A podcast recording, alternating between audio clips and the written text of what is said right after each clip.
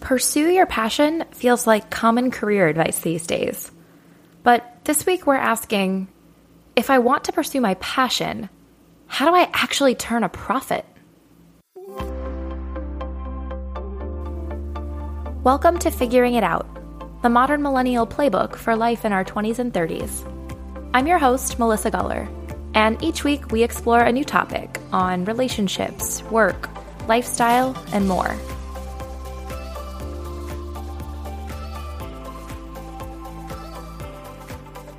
Now here's how the modern career fairy tale goes.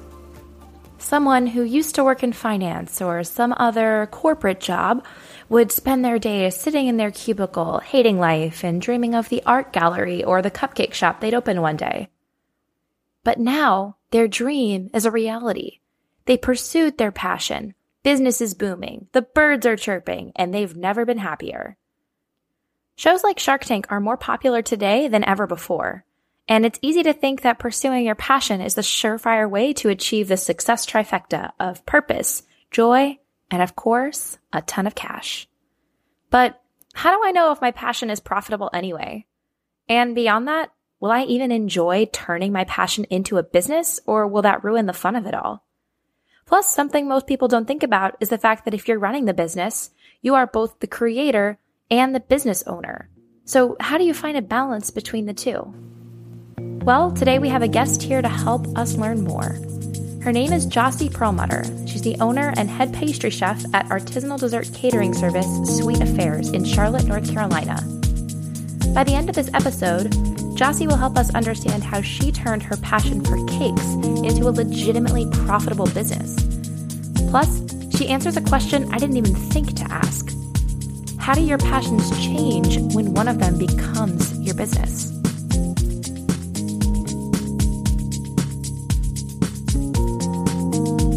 Born and raised in the D.C. metro area, Jossie graduated from the University of Miami, go Canes, in Florida with a degree in entrepreneurship.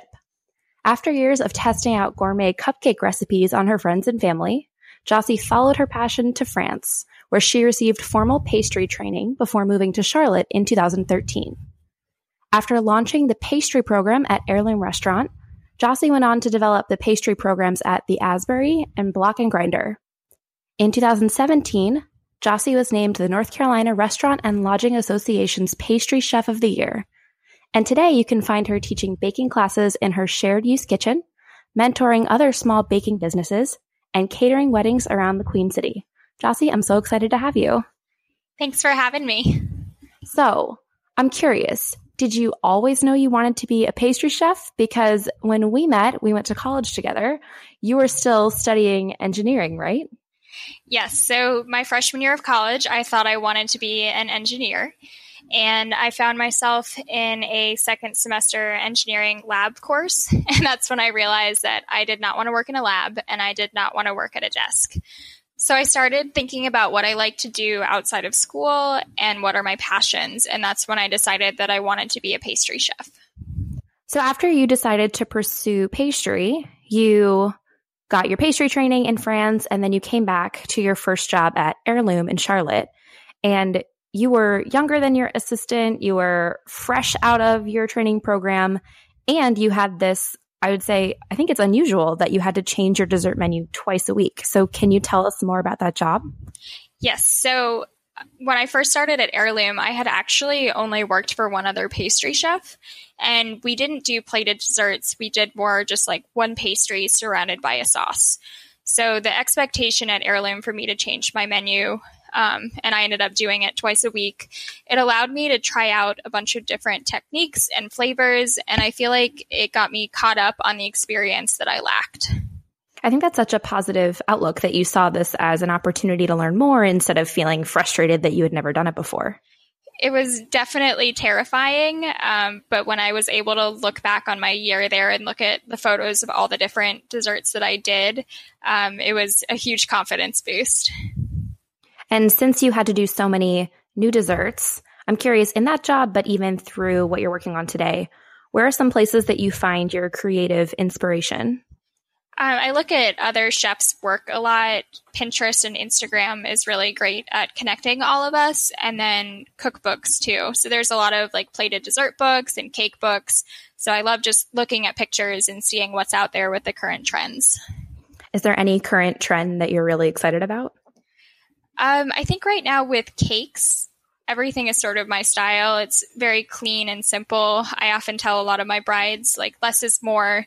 And you can make a bigger statement by having maybe one huge feature rather than a lot of little ones. I think that's a great segue into talking more about your own business. So you currently run your own business, Sweet Affairs, and you're both the owner and the pastry chef. So can you tell us a little bit more about how you got started? So I started Sweet Affairs as a side project. My job's in restaurants. I was mainly doing plated desserts and bread production. So I started making cakes for friends and family. And I knew that was the direction that I wanted to go with my business. So at that point, I set up the LLC and did everything I needed to do to get legal. So by the time I was ready to pursue it full time, a lot of the paperwork would already be done. And how long were you doing that on the side before you shifted to full time? It was about 2 years. I really wasn't pursuing it. If anything came my way, I would take an order, but I wasn't doing any marketing at that point. Really? Okay. So I'm curious, what made you decide to take the leap and go full time? I knew that opportunities for pastry in Charlotte were somewhat limited. And so even when I was starting out at Heirloom, I knew that having my own business was the direction I wanted to go with. So in December of 2016, I got that itch, and I was talking to another baker. He was telling me that the commissary kitchens, which are large shared kitchens in Charlotte, are mainly geared towards food trucks and not bakers. So I had the idea that I was going to start a commissary kitchen just for bakers, and that would help me pay for my overhead. And then about 2 weeks later, a business who I had met 2 years earlier, they reached out to me saying that they were looking for someone to take over the lease for their kitchen and buy all of their equipment. And the kicker for that was that they had actually started the first commissary kitchen in Mecklenburg County. So I knew that was an opportunity that I couldn't pass up. Wow. The timing of that seems like it really just kind of fell in place. It really did. So that's really interesting. I didn't know that it started off with the space. It was definitely the catalyst. It was very stressful to me to think about the fact that I needed a space to grow my business, but I needed to grow my business in order to afford a space. Like, which comes first, the chicken or the egg, the space or the catering service? But I think that's a smart approach that I don't know if a lot of people consider, that if you can find a way to finance your own business and get other people, in your case, into a physical space, then your own business can take off. And the great thing about what ended up happening with the kitchen, I was able to fill all the spaces before I even signed my lease. So I knew from moment one that I would be able to cover rent, but it's been really great to see all of their businesses grow as well, since we're all independently owned. Okay. So once you had your space up and running, you've got your catering business. I'm sure it'd be easy for us to assume that it was all, excuse the pun, easy as pie from there. But can you tell us what some of the challenges you faced were when you were getting your business going? I think that the biggest challenges were figuring out marketing strategies and then just getting clients to take a chance on you, because you're a new business. There's no reviews for you online. You don't have that many photos of your work. So you have to try to convince people to go with you over someone who has far more experience than you. I'm sure this is something that a lot of listeners think about too, those first customers. So what did you do to overcome some of those expectations about being a newer business?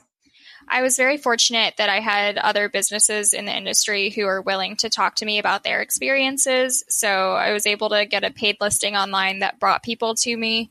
But I really tried to give the best possible customer service to differentiate myself.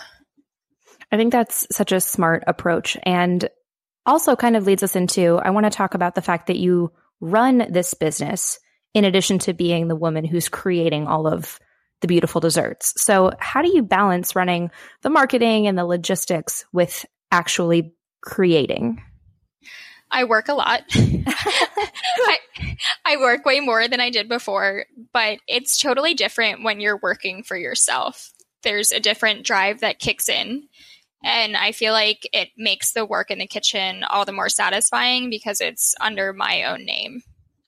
Yeah. And I'm curious, what are some of the other maybe perks about working for yourself? And then what are some of the challenges? I think the biggest perk is just that I have control over my schedule. So it doesn't really matter what time I work. There's a lot of traffic where I live. So I'm able to fix my hours so that I'm driving at off times. And if, you know, I need to make a doctor's appointment or anything like that, I have total control. Mm-hmm. What about some of maybe the less glamorous or difficult parts? I think one of the biggest challenges is finding that work-life balance. A lot of my orders are weekend-based since I mainly do weddings. So my days off may end up falling during the week. And it's difficult on a business day if you get emails to not respond. So I've found that it's just difficult to unplug and disconnect. So in a way, I kind of feel like I'm always working.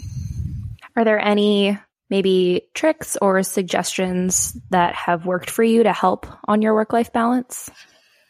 One thing that I've been working on lately is forcing myself to unplug and letting myself know, you know, it's okay to not respond for a day. It's okay to not look at it because it will consume your life, and it's better for you and better for the business if you can have that time away because it makes you more focused when you're on.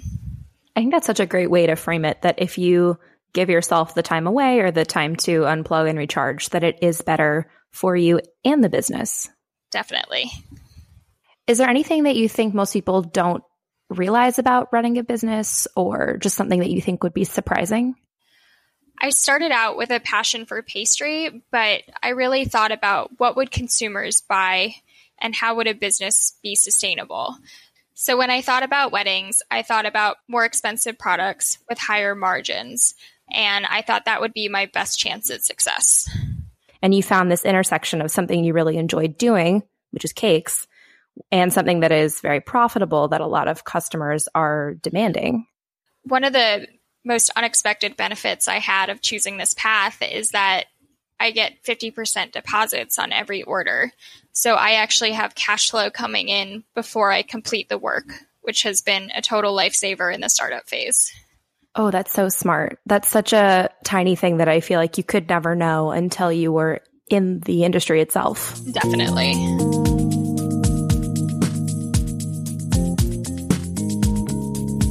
So as though you weren't busy enough running this business, running your commissary kitchen, you've also started an annual charity event called Sugar Shock, which I'd love to talk about a little bit.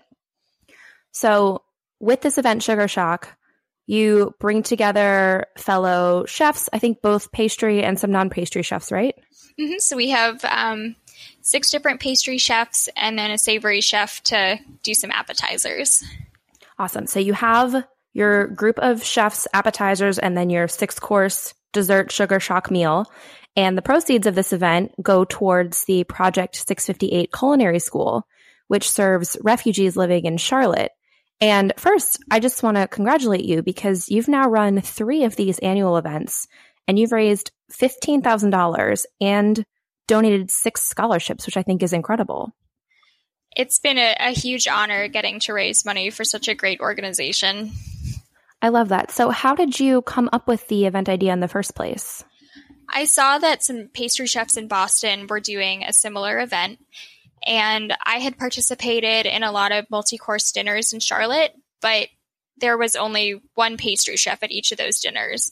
So there just weren't as many opportunities for pastry chefs to show off our skills outside of the restaurants. So I thought it'd be really cool to bring the 6-course dessert tasting to Charlotte to give our pastry people some more opportunities. I think that's a great way to kind of encourage creativity, is that you can borrow little things from other events, or I know we were talking about Pinterest earlier, and just kind of bring together little pieces to make something of your own. So once you had that idea in place, how did you find the chefs and the support from the community to make it happen? Finding the chefs was really easy. Pretty much everyone who I asked wanted to participate. And this year we even got to the point where I shared a course with another chef because we had more than enough talented people who wanted to be involved. getting the community involved was a little bit more difficult. I thought that we would sell tickets really easily our first year, which didn't end up being the case, but we've been able to grow the event each year. How did you end up finding people that first year? We really just posted on Facebook. I hounded friends and family to try to get them to buy tickets. But after the first year, once we had photos, it was a lot easier to market it in the future years. So once you had those photos, and I'm sure also the experience of the first time, how has it evolved since then? So the second year, a really great event planner at Project 658 got involved, and he really elevated the decor and the service level.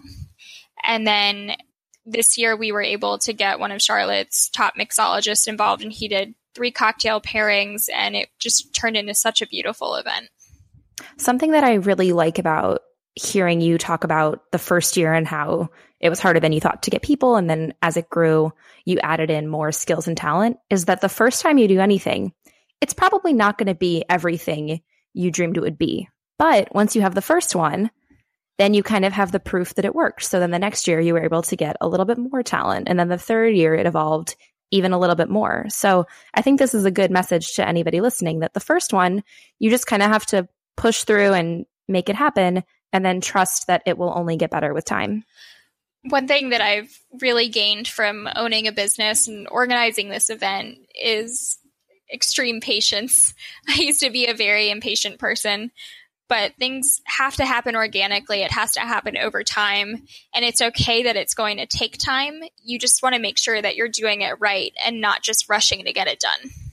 I think that's such good advice, and maybe a relief for people to hear that things do take time and that it's okay to have patience, because I know I often feel this, but it feels like we should be further than we are, or that you should have found more success or whatever it might be. So it's reassuring to hear from you, somebody who's built up this great business, that it is okay to, you know, take your time and be a little more patient.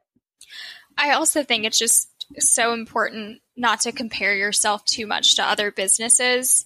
It's really easy to look at someone who's been in business for 10 years and be like, why am I not there yet? Mm-hmm. But it's also good just to look back over your year and see the progress you've made.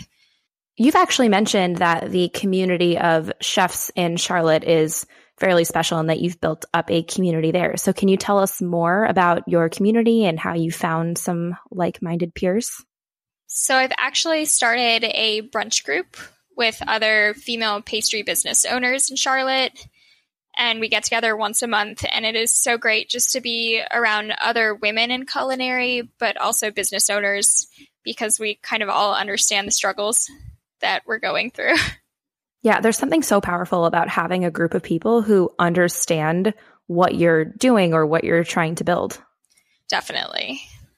And so this actually brings up another topic I wanted to talk about. The kitchen has been pretty primarily male dominated for a while. And I'm curious, is that still the case?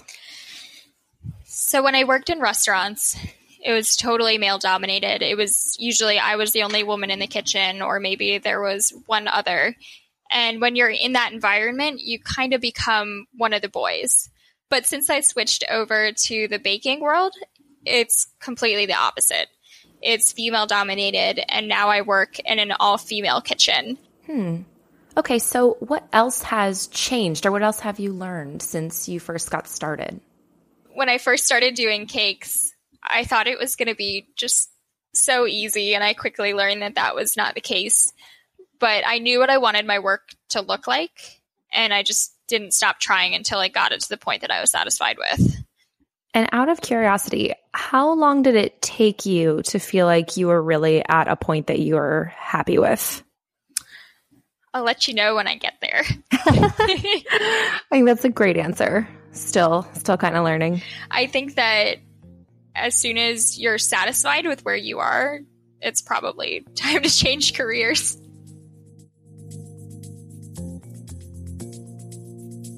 What advice would you share with anyone else dreaming of either starting up their business or following their passion? First, when you're thinking of starting your own business, I think it's really important to be honest with yourself how badly you want it, and if the idea that you have can be profitable. Because especially in the startup phase, it will consume your life. And so you really need to have that drive to make it to succeed in order to succeed. Speaking of passion, I know you had a second piece of advice to share. I think it's really important when trying to make your passion your job, you need to make sure that you're okay with it becoming your job, because you will probably need something else to replace it. Can you tell us a little bit more about that? So I started out baking as my hobby. And so baking then became my job when I became a pastry chef. So when I was doing plated desserts in restaurants, I started doing cakes as my hobby. And when cakes became my job, I then had to find something else to be passionate about outside of work. So I actually started doing pottery. And it's been a great way to unplug, but I definitely felt a need to find something new because my passions and my hobbies became my job. That makes so much sense, but I'm going to check back with you in 5 years to see the pottery shop that you open at the rate that you're going.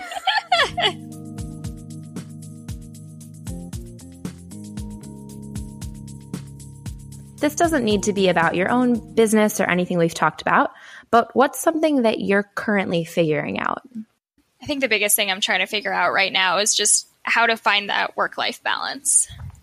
Yeah, I think that's such a big one. And I know we briefly touched on it, but is there anything else that you wanted to add about something that's been working for you? I make sure to schedule time off now and stick to that schedule, and then also try to unplug from my email and all connections to the business on those days.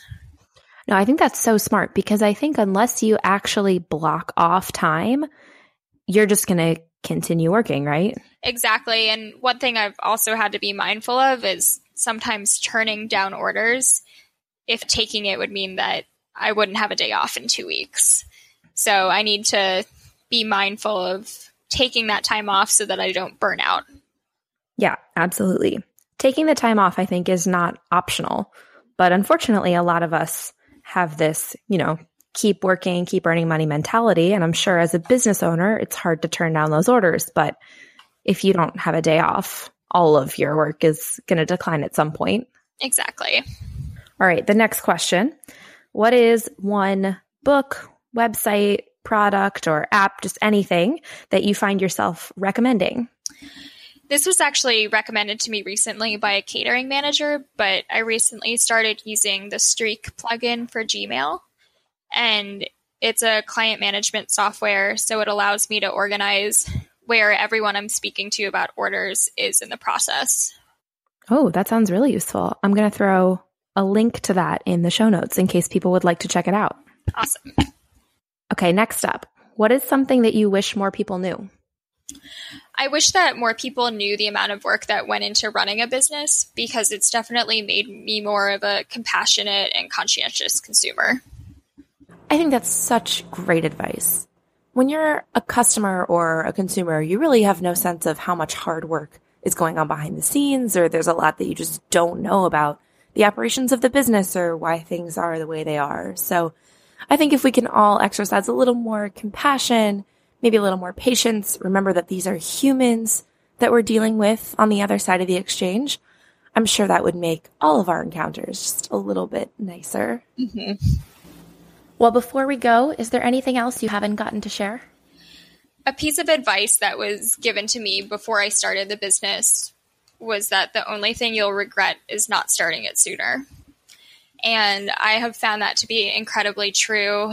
Although I'm working a lot more than I ever have, I've never been happier or more fulfilled. I love that. And it's been so great to hear about the success that your business has had. And it really does seem that although you're working harder, it seems like it's been a fulfilling journey so far. For sure. Well, I'm excited to hear about what comes up next for you, because I'm sure it's only bigger and better things. So how can listeners keep track of what you're up to? You can follow me on Instagram at @jossiebake. I post all of my work there. And then my website is sweetaffairscharlotte.com. I'm going to put links to both of those in the show notes. And I just have to make this unsolicited comment that Jossie did not ask me to make. Her Instagram is beautiful. I'm pretty sure I every single photo because I'm so stunned by all of the cakes that she makes. So all of you should follow at @CJossieBake. Again, I'm going to put the link in the notes. It makes me both hungry and inspired. I love it. Thank you so much. Yeah, well, it's been such a pleasure having you and catching up, and I'm excited to see what cakes you make next. Me too. Have you ever thought about pursuing your passion as a full-time career? Or have you actually gone out and tried it? We'd love to hear more about your experience at figuringitoutpodcast.com/4. That's the number 4.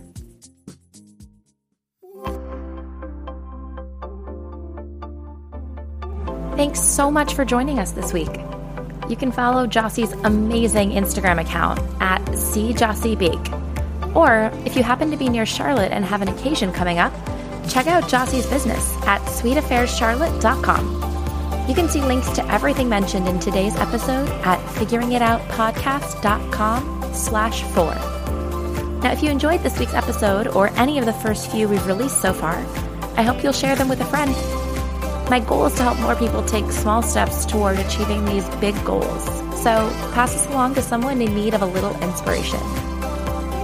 I hope you enjoyed this episode about passions versus profits with owner and pastry chef Jossie Perlmutter. I'm Melissa Guller, and you've been listening to Figuring It Out. See you next week.